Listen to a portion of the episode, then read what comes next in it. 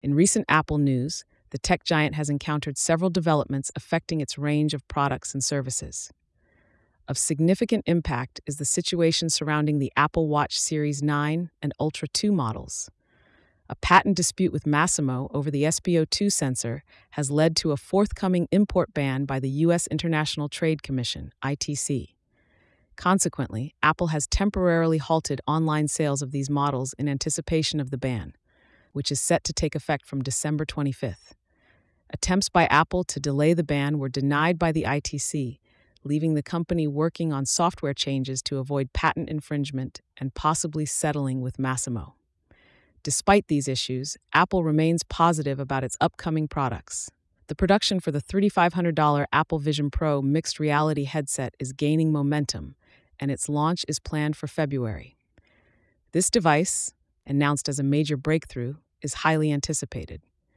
In other Apple device news, there are several ongoing promotions.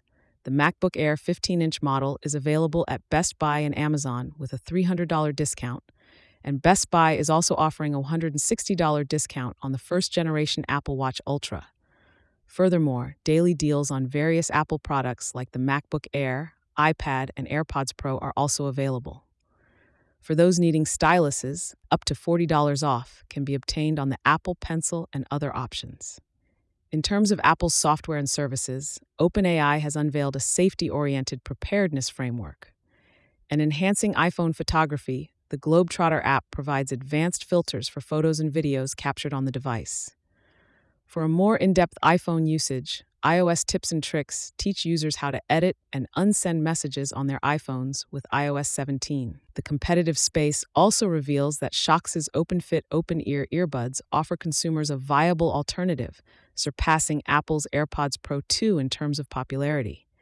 And for Android users, Beeper has announced it's ending its battle with Apple over the iMessage for Android app, which could open up new possibilities. On the legal front, Apple's attempts to pause the U.S. Apple Watch ban until the appeal process concludes were denied, adding to the company's obstacles. In addition, data privacy concerns have been raised as Apple allegedly allows unauthorized tracking of user locations. Lastly, Apple's anticipated A18 chipset for the future iPhone 16 promises improved performance, and a leaked iOS 18 code suggests the same. Also, Apple has increased the interest rate on the Apple Card savings account to 4.25%. Despite the up and down in recent developments, Apple remains steadfast in delivering cutting edge technology and offering its customers quality, innovative products.